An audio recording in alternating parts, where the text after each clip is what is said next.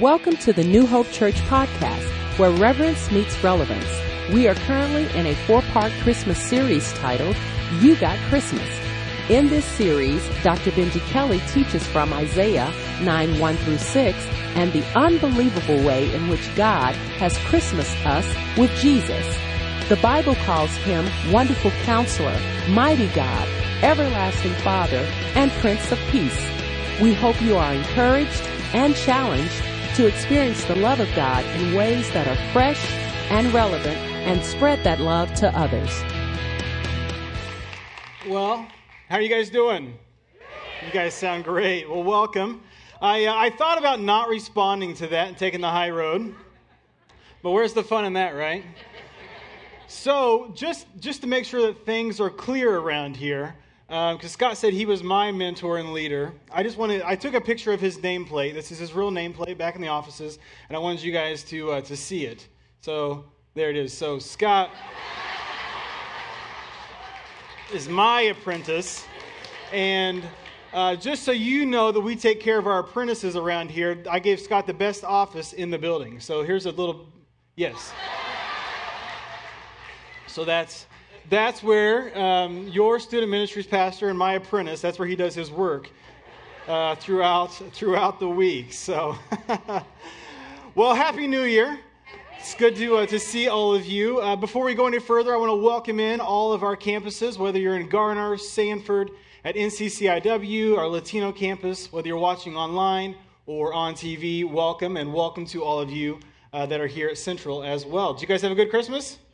Good, good. I'm excited for uh, the year coming up. And uh, before I hop into our message, I want to share this. It's just a, a story where I'm, I'm sort of the, the butt of the joke. And we all like stories where somebody else is the butt of the joke, right? So enjoy. Take, take enjoyment in my, uh, my misery here. I, uh, well, let me say this first. Let me, I'm all back up real quick. I had my wisdom teeth taken out, all four of my wisdom teeth taken out at the beginning of December. And when I did it, I thought, oh, I'll be, I'll be perfectly fine and ready for December 30th. I just, I knew I would. It's not so much the case. So if I sound a little different today, it's because I, I do sound different today. It's not just you thinking it. This side of my face is numb, which is kind of fun. And uh, this side, when I, right before Christmas, I was eating breakfast and my disc located. Like back here in the, in the back right of my jaw. So this side hurts and this side's numb. So you can pray for me as we're going. So, well, I'll come back to all that in a, in a little bit. But, so that's not, I, I do look like a, a goofball with that joke, but, or with that story, but that's not the, the, the story I was going to mention. Years ago, when my wife and I, after we got married and we bought our first house, we, um, we, we wanted to buy a house with character. That was our goal. Let's get a house with character. We don't want just like a plastic, you know, house. Let's get something with character. So we actually bought a, a 19th century home. It was a, you know, late 1800s, and we uh, thought, man, this has so much character. This is going to be the house for us. And so we bought it knowing there were hardwood floors underneath the carpet. And so uh, the first thing we did, we walked in, we ripped up all the hardwood floors, and we started sanding. I don't know if you've ever sand hardwood floors before, but it's it's quite a task. And so we went, we bought like the commercial grade, or we rented like those big commercial grade sanders, and we like we did that for days. I mean, just days upon days and hours upon hours, and probably sucked in enough like you know dust from the wood to like take off 10 years of our life. And we'd have these sanding parties to like do all the edging because there was just so much to do. So we'd invite friends over saying, hey, you guys want to come over for pizza? And then once they, you know, once they had pizza, then we said, now, oh, hey, while you're here, we need a little help, you know, so it's a little, little housewarming gift from you to us. And so we'd have these parties. We spent like hours, I'm saying hours on these floors. And I thought that was the hard part. That's, that was, I just assumed that was the hard part. And so we, uh, we bought polyurethane. We wanted like this high gloss, uh, you know, floor. We just wanted these floors to, to pop really well in this old house. And so I went out and bought high gloss polyurethane to, to put on the floors. And after I put on the first coat, and we, we couldn't stay there in the house because you know the, it was throughout the house. We were staying with family. Put on the first coat, came back the next day, and uh, they were just looking good. I was like, this is, this is great. You know, And they say you should put about two or three coats on, but I realized I had already ran out of the polyurethane I bought. Went back to the store, bought as much as I possibly could, came back. You got to like steel wool, you know, to get all those bumps out, just take out the rough edges put on another coat, left the house because couldn't stay in it, came back the next day, and I was just ready to like see like the fruits of my labor and be like, you know, one more coat and we're all there. And I walked in and there's these little like circular spots all over the floor. And you know, most of it was you know, had this glossy finish, but there was these spots that had like a satin finish. you know, kind of like a matte, you know, rough finish. And I was like, what, what in the world's going on? So we would like rub those out, and, and then I came back the next day, and we, you know, I put another coat on. Came back after that and looked, and sure enough, like the spots went from being this big to like this big. So there, all the, there was most of the floor was this gloss, but there was these big like spots that were you know satin matte finish. Rub those out, put another layer on. Came back the next day, you're like, okay, this is it. It's all going to be better. It was worse. like, what am I doing wrong? You know, the spots went from here to here to here. We're rubbing them out. So if you're counting, that's four coats. They said you should do about two or three. So we're up to four coats of polyurethane. So I called my brother. My brother was a carpenter. And so I thought, you know, whatever I'm doing wrong, you know, I'll call in the expert. So we bring him in and we're walking around the house and he's looking and, you know, mm-hmm, mm-hmm, you know. And I think he's trying to figure out, you know, what, what, what to say to me, how to help me. And uh, so he looks at me and he's like, are you sure you bought the same kind of polyurethane? Like, are you sure you bought the same gloss both times? And I'm like, I brought you over to give me expert advice, and you're, you're saying, did you get the same? And I'm like, oh, wait, maybe I didn't. And so I had like this panic just sort of like rushed over me. And I rushed out to our front porch where I had the cans. And sure enough, all the cans I bought the first day were high gloss. All the cans I bought the second time were satin finish.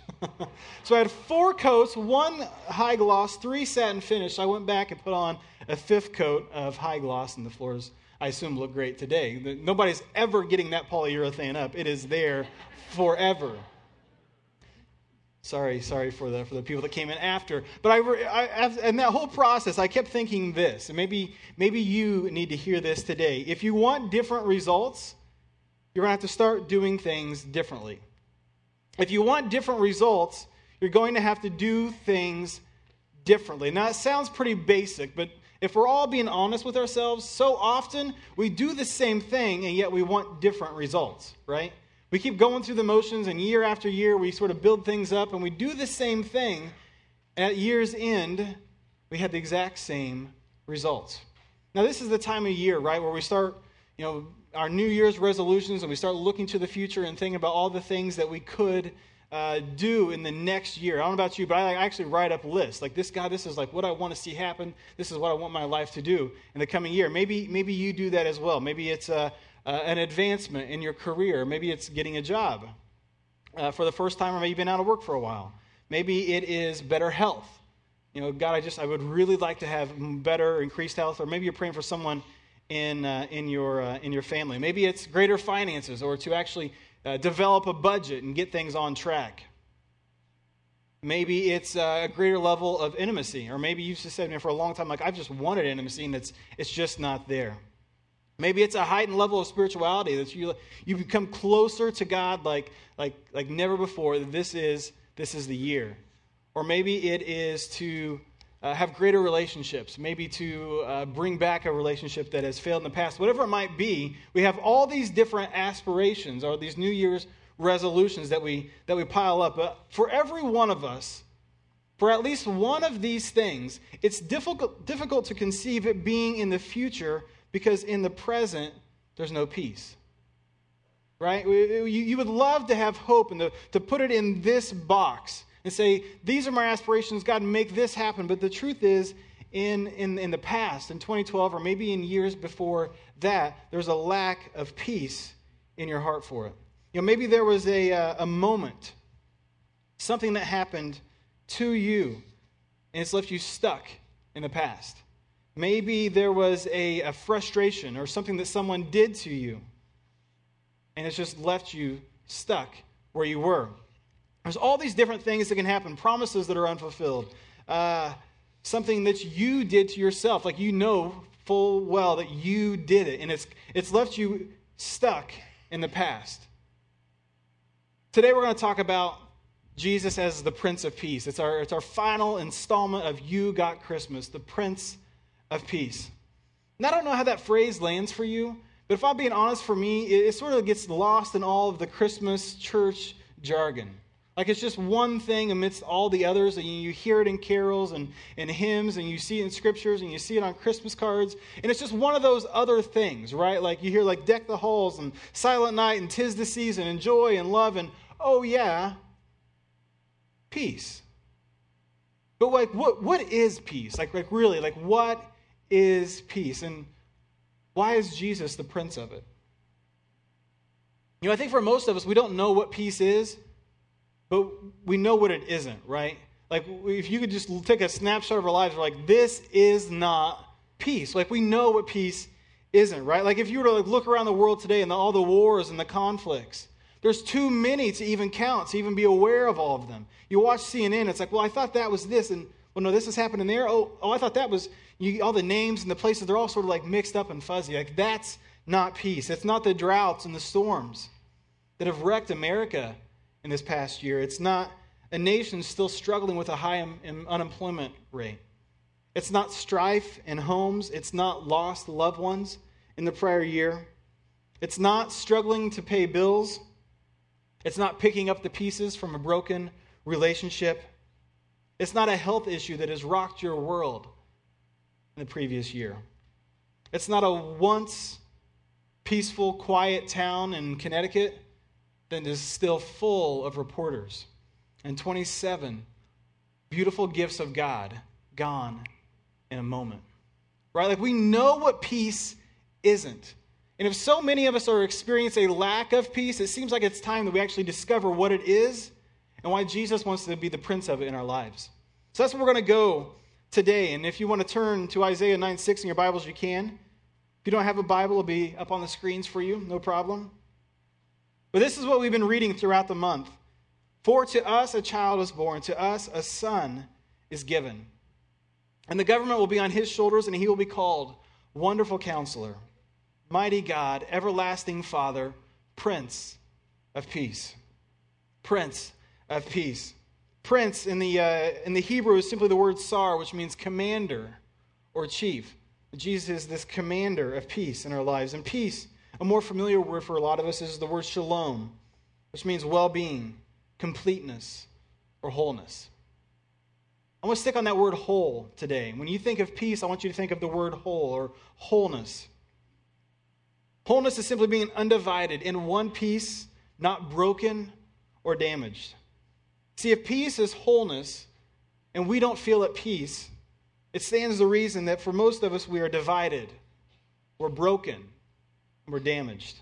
Said another way, peace is the experience of having all the pieces put together, while a lack of peace is the experience of being fragmented, incomplete, and broken.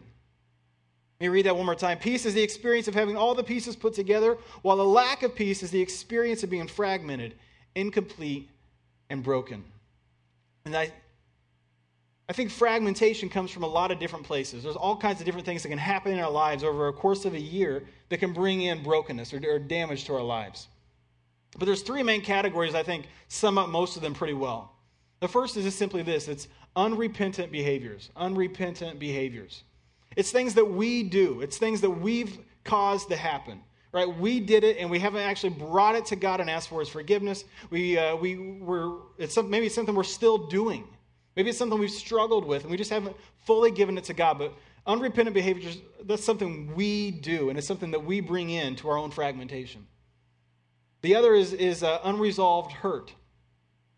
Unresolved hurt. This isn't something you did, this is something that happened to you. Maybe someone hurt you. Maybe something happened. Maybe someone passed away in the last year or moved away. Whatever it is, it's not something you necessarily did, it's something that happened to you, and there's unresolved hurt. And the third one is simply this unfulfilled promises. Unfulfilled promises. Someone promised you something and they haven't made good on it. Maybe you think God actually promised you something and that hasn't come to be. there's a, a, lack of potential coming about in your life in a, in a certain area. So it's it's goes from unrepentant behaviors, unresolved hurt, to unfulfilled promises. Those are the three bigger categories, but I think all of those fit into one big category that we can just simply label as our past. Right? I mean, if we're, if we're being honest with ourselves, all of us have one of those three. And all of us have a category in our lives that there's something in the past that's preventing us from going to the future. Right? Like if you can't find yourself in this box, I would like to say, Welcome, Jesus. It's good to have you today, right? Like, come on. Like we're all all of us at least have one of these, that there's something that's preventing us from moving forward into the into the the, the future with this. Maybe there's a uh, a relationship it's just damaged. And it seems damaged beyond repair. Maybe it's a problem in a house, or maybe it's a, trouble with a child, whatever, whatever it might be. You might be struggling with your finances, or maybe you actually did something with your finances that you're not proud of. Maybe there is a, a health issue for you or someone in your family, and it's just taken everything out of you in the past year. I can, I can experience a little bit of what that is like even now. Maybe it's your career. Maybe you would just love to have a career. Maybe you've been out of work far longer than you would like to, to have been in this year. Maybe you just feel stuck in your job, whatever that might be. Maybe you long for a greater level of intimacy with someone, or maybe for you, there wasn't something that happened in 2012, there was something that happened in 2011 or 2000, or maybe it's years or even decades ago. There's something that happened with you and someone else, and you just can't get past it. And every time you think about a level of intimacy, that comes to your mind. Or maybe it's your spirituality. Maybe you're angry with God for something, or maybe you just you think that God is distant and he doesn't care and he's, he's not speaking to you. Whatever it is, we all have these things. There's these fragmented pieces in our past, and we would love to move them into the future. But if we don't do things differently, we won't, we won't find peace for them there because we don't find peace for them here. You follow me? So, where do we go from here? I want to encourage you with this. If our, if our past remains fragmented, peace will be absent from our future. If our past remains fragmented, peace will be absent from our future. So, what's the answer? What's the answer? I want to encourage you. It's actually, I think, I think the answer is in Isaiah chapter 9. It's, I think it's actually a verse that we might have skipped over when we were going ahead to Wonderful Counselor, Mighty God, Prince of Peace. I think, I think if we weren't careful, we would have just skimmed right by it. In Isaiah chapter 9, verse 5, it says this Every warrior's boot used in battle and every garment rolled in blood will be destined for burning will be fuel for the fire. Now, the first time I read that, I just, I just skimmed right over. I didn't even pay attention to it. And then I, I kind of went back to it like, what, what does that mean? Like, what is that? Every warrior's boot used in battle and the garments that were used to roll up the blood will be fuel for the fire. All it's simply saying, it's very simple. Jesus is, Jesus is going to take that which was in the past, that which was used for violence, that which was used for destruction, that which is broken and fragmented, he's going to take it and he's going to use it for good in the future. That's, that's what fire is in that. It's a good thing. They, they needed fire for warmth, they needed fire for energy for their projects, whatever it might have been. God's saying, He he is going to take those pieces and he's going to mend them together in the future. You're going to have a, a, future that's not disconnected from the past. You're going to have a future that's enriched by it. That's what he's saying. I recently learned about a, a Starbucks store that kind of caught my eye. I want, I want you guys to, to, take a, to take a look at this. In, in, uh, in Washington, they, they said we want to build a store by using products from our supply chain, things that would normally be waste, that would just get thrown away, something that we use as a store. We want to take it and we actually want to build a new store from it. And so this is the view outside of their corporate offices in Seattle as they were looking out, they saw all these old shipping crates that were sitting out there. And they did a little bit of research and they learned that old shipping crates, they last about 20 years and then they throw them away. And we've all seen old shipping crates. They look a little something like this. If you guys want to pop that one up there. We've seen them, right? They, they sort of they end up somewhere, they end up in a scrap heap. After 20 years, they're no good and they get thrown away. So Starbucks, they said to themselves, what if, I love, pay attention to these words. What if we reclaim, refurnish, renew, and revive old shipping crates that could actually look like this. They built a brand new store from old shipping crates. I want to read their words again. What if we reclaim, refurnish, renew, and revive? What I wonder about you. Maybe you need reclaimed. Maybe you need refurnished. Maybe you need renewed or revived this morning. I want to say something to you today. God desperately wants to do that in your life. Whatever your brokenness and fragmentation might be, He wants to take it and move it forward. Now, if you're like me, the next question is how, right? Like, how? How can God use this? How can God use this brokenness to actually create something beautiful in the days, weeks, and months ahead?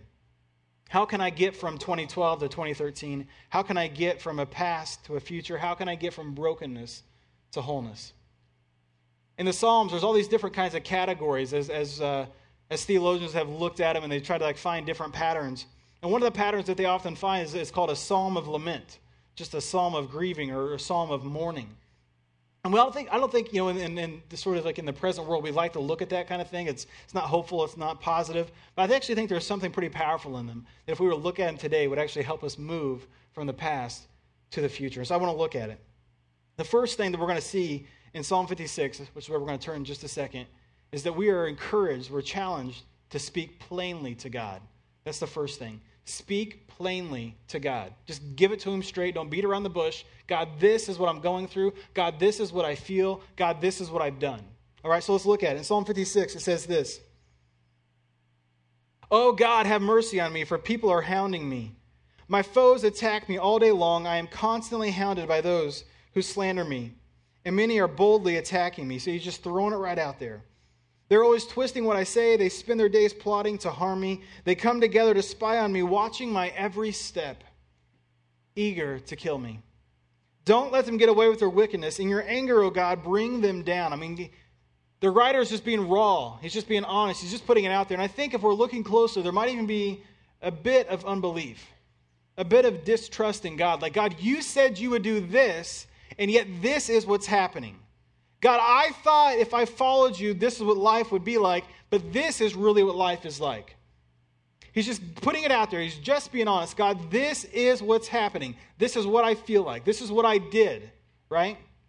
He's speaking plainly to him. I think sometimes people don't like to do that. They don't like to just give it to God. But here's something I'm always encouraged by when I'm praying. If God can hang the moon and he can hold back the oceans, he's big enough to hear my concerns, right? Like, he, he's big enough to hear what I have to say. And I think there's something very positive that happens when we begin to articulate God, I thought this. God, what about that? And then we speak it and we, we, we actually put it out there to Him. There's something that begins to happen in the process, and we, we learn it here in Psalm 56. The second step is just that it's submit your sorrow. Submit your sorrow. Verse 8, it says this You keep track of all my sorrows. You have collected all my tears in your bottle. You have recorded each one in your book. First seven verses, he's just laying it out there. God, this is what's happening. This is what I feel like. This is what's going on. And in the process of speaking that out, there's something that happens. He comes back and says, Yet you keep track of all my sorrows. You've collected all my tears in your bottle. You have recorded each one in your book. In ancient times, there was this practice of having a tear bottle the, the writer is talking about. It'd just be a, a small bottle that they would actually collect their tears in. Whenever they were going through a time of grief or a, a time of sorrow, they would collect their tears in a bottle. They put a cork on top of it, which for a little while would preserve the tears. They'd last for just a little while, but there's also air that can get in. And so after a certain period of time, they would evaporate. And what they would, what they would be reminded of is this it's okay to grieve, it's okay to mourn. But when the tears are gone, it's time to get up and move forward. And what the writer is saying is this what the writer is saying is that God collects your tears in a bottle. God hasn't left you. He's not silent. He's not somewhere else, not listening. He's actually, when you're in that darkest point, when you're in that darkest moment, He is actually sitting right there close with you. God is actually collecting your tears in a bottle. And what he's doing is reminding you that one day they're going to evaporate. One day I'm going to take the old, I'm going to take your past, I'm going to take those times where you felt like I wasn't there, and I'm going to sit with you. I'm going to linger with you. I'm going to mourn with you. Something beautiful in that, isn't there? He's never left us. Whatever you're going through, whatever fragmentation you've been feeling, God was right there all along.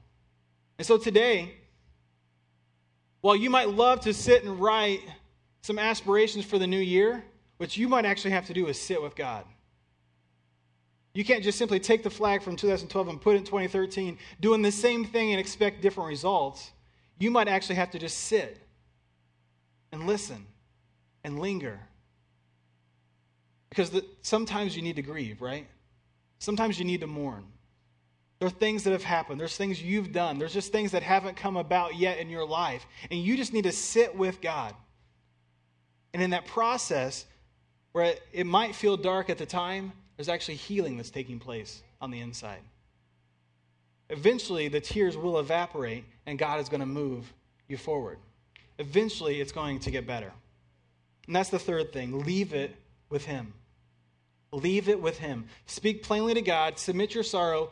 Thirdly, leave it with Him. Verse 9 it says this My enemies will retreat when I call to you for help. This I know God is on my side. I praise God for what he has promised. Yes, I praise the Lord for what he has promised. I trust in God, so why should I be afraid? What can mere mortals do to me? So he starts out sort of complaining to God, right? God, this is what's happening. This is where I am. Oh, yeah, you're with me. You're near me. You're actually grieving with me, and you're spending time healing my inside. And then he's reminded, You're going to move me forward. You are going to lift me up. And here's the deal you can't do it. You can't get from the past to the future on your own. You can't get from brokenness to wholeness on your own. There has to be something that's taking place in the middle. See, if we don't leave it with him, we'll never move forward. If we don't leave it with him, we'll never move forward. And this is the hardest step, isn't it? I think it's sort of easy just to give it to God, right? Like we can speak that. Maybe we can even sit with Him. But to get up and actually leave it with Him, trusting that He's going to do what only He can do, I think sometimes that's the toughest part. And so I just want to leave you with three thoughts of encouragement. The first is this if you actually have behaviors that have, that have happened at some point in the past, maybe there's something that you're doing right now, and you say, How in the world could God forgive me for, for what I've done and then take it and move it into the future and do something beautiful? I want to I want to share this verse with you. It's Ephesians 1 7. In him we have redemption. Redemption. Through his blood, the forgiveness of sins in accordance with the riches of God's grace. You see, you might be thinking about the things that you've done. And you think, God, how could I ever move forward? You know what I did. And while you're still holding on to it, He's not. While you're still lingering with it, He wants to move it into the future and actually work in and through you. Maybe for you, there's some hurts. There's something that happened to you. There's someone that, that's you're mourning because they're not with you anymore, whatever it might be. I want to encourage you with this. In Genesis chapter 50, there's this beautiful transaction that takes place whenever Joseph loses, loses his father Jacob. He begins to mourn. And it says the whole community comes around him and they sit with him and they linger with him in that mourning process. And what they were doing is they were showing Joseph, you're not alone. We're with you. And not only that, moreover, we're being God in your presence. Like we're showing you God has not left you. Jews today actually still mourn this way together. It's called sitting Shiva. Maybe you've heard of it. That when someone passes away in a Jewish family, that they will come over and they'll fix meals together. And they don't even talk a lot. They just sit. They just linger together in that mourning process. What's actually happening is they're, they're, they're lingering together and they're saying, God has not left you. They begin to think of Psalms like Psalm 23 Though I walk through the valley of the shadow of death, I will fear no evil. Why? Because He's with me. He's never left me. Today, you might need to stay here a little longer. You might need to, to stay in this process and let God heal and, and, and, and mend and take some of the brokenness. But don't forget that the tears will evaporate someday. They, they, they will pass on, and God will want to take you forward. Or maybe for you, there's a, uh, there's a promise that doesn't feel like it's come about yet. You've got goals and aspirations, and you're saying, When, God? Like, when? I've waited, I've been faithful. God, when are you going to bring this thing to come about?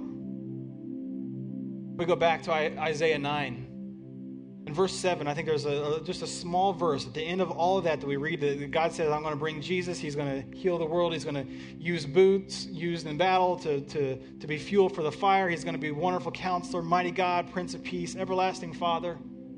At the end of it, he closes with this The zeal of the Lord Almighty will accomplish this. Maybe you need to hear that today. That which God started in you, He will finish it. There's a promise right there in the scriptures that the zeal of God will accomplish this. He wants to do something in you. He wants 2013 to be your best year ever. That regardless of the circumstances around you, that what He's doing inside of you changes everything. I want to invite us all to stand right now. And As you're standing, I want to share this, uh, this verse. There's a song that we often sing around here. And the verse says this I think it's powerful Treasure of my heart and of my soul. In my weakness, you are merciful. Redeemer of my past and present wrongs, holder of my future days to come. Wherever you're at in this process today, whether you're kind of stuck in the past or kind of stuck in the middle, I want to just remind you that God has a future for you, bigger and brighter and more powerful than you can even imagine. But you can't get there on your own, right? In 2013, would you do things differently? Would you go about it a whole different way? Will you submit to God in just raw honesty and, and give it to Him and leave it with Him? God, this is what I want, and trust that He's going to be taking care of you. So often, I think we talk about peace as though it's the absence of something. It's the absence of war. It's the absence of strife. It's the, it's the absence of hurt and anger. And if that was the case, I don't think we'd ever experience peace because we live in the real world and all those things are always happening. I don't think peace is the absence of something. I think it's the fullness of God in us. It's not the absence of these things, it's the fullness of God in the midst of those things. See, God doesn't have a future for you that's completely disconnected from your past. God has a future for you that's enriched by it.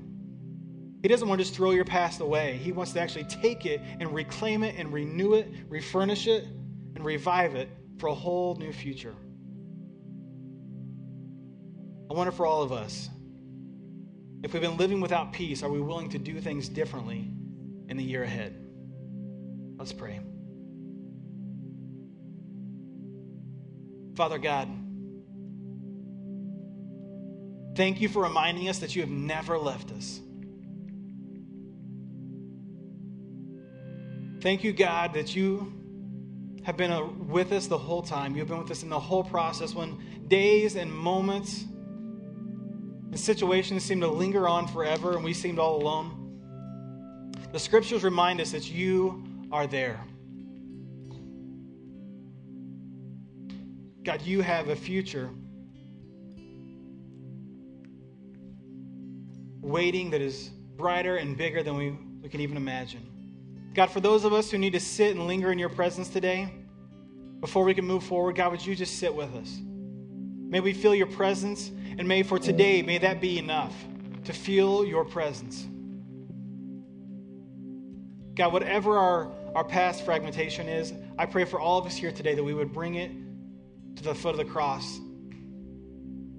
and be reminded that you didn't remain there, that you actually rose up again in the new life. For all of us, God, we stand awaiting that new life in you. It's in your son's name we pray. Amen. Let's continue to stand and sing. Thank you so much for joining us today. If you would like to learn more about the ministries of New Hope Church, please stop by one of our six campuses anytime or visit us online at newhopenc.org. If you have any prayer requests, please send those to prayers at newhopenc.org and our pastors and staff will stand with you in prayer. We hope you will join us next week. God bless and thank you for being a part of our church family.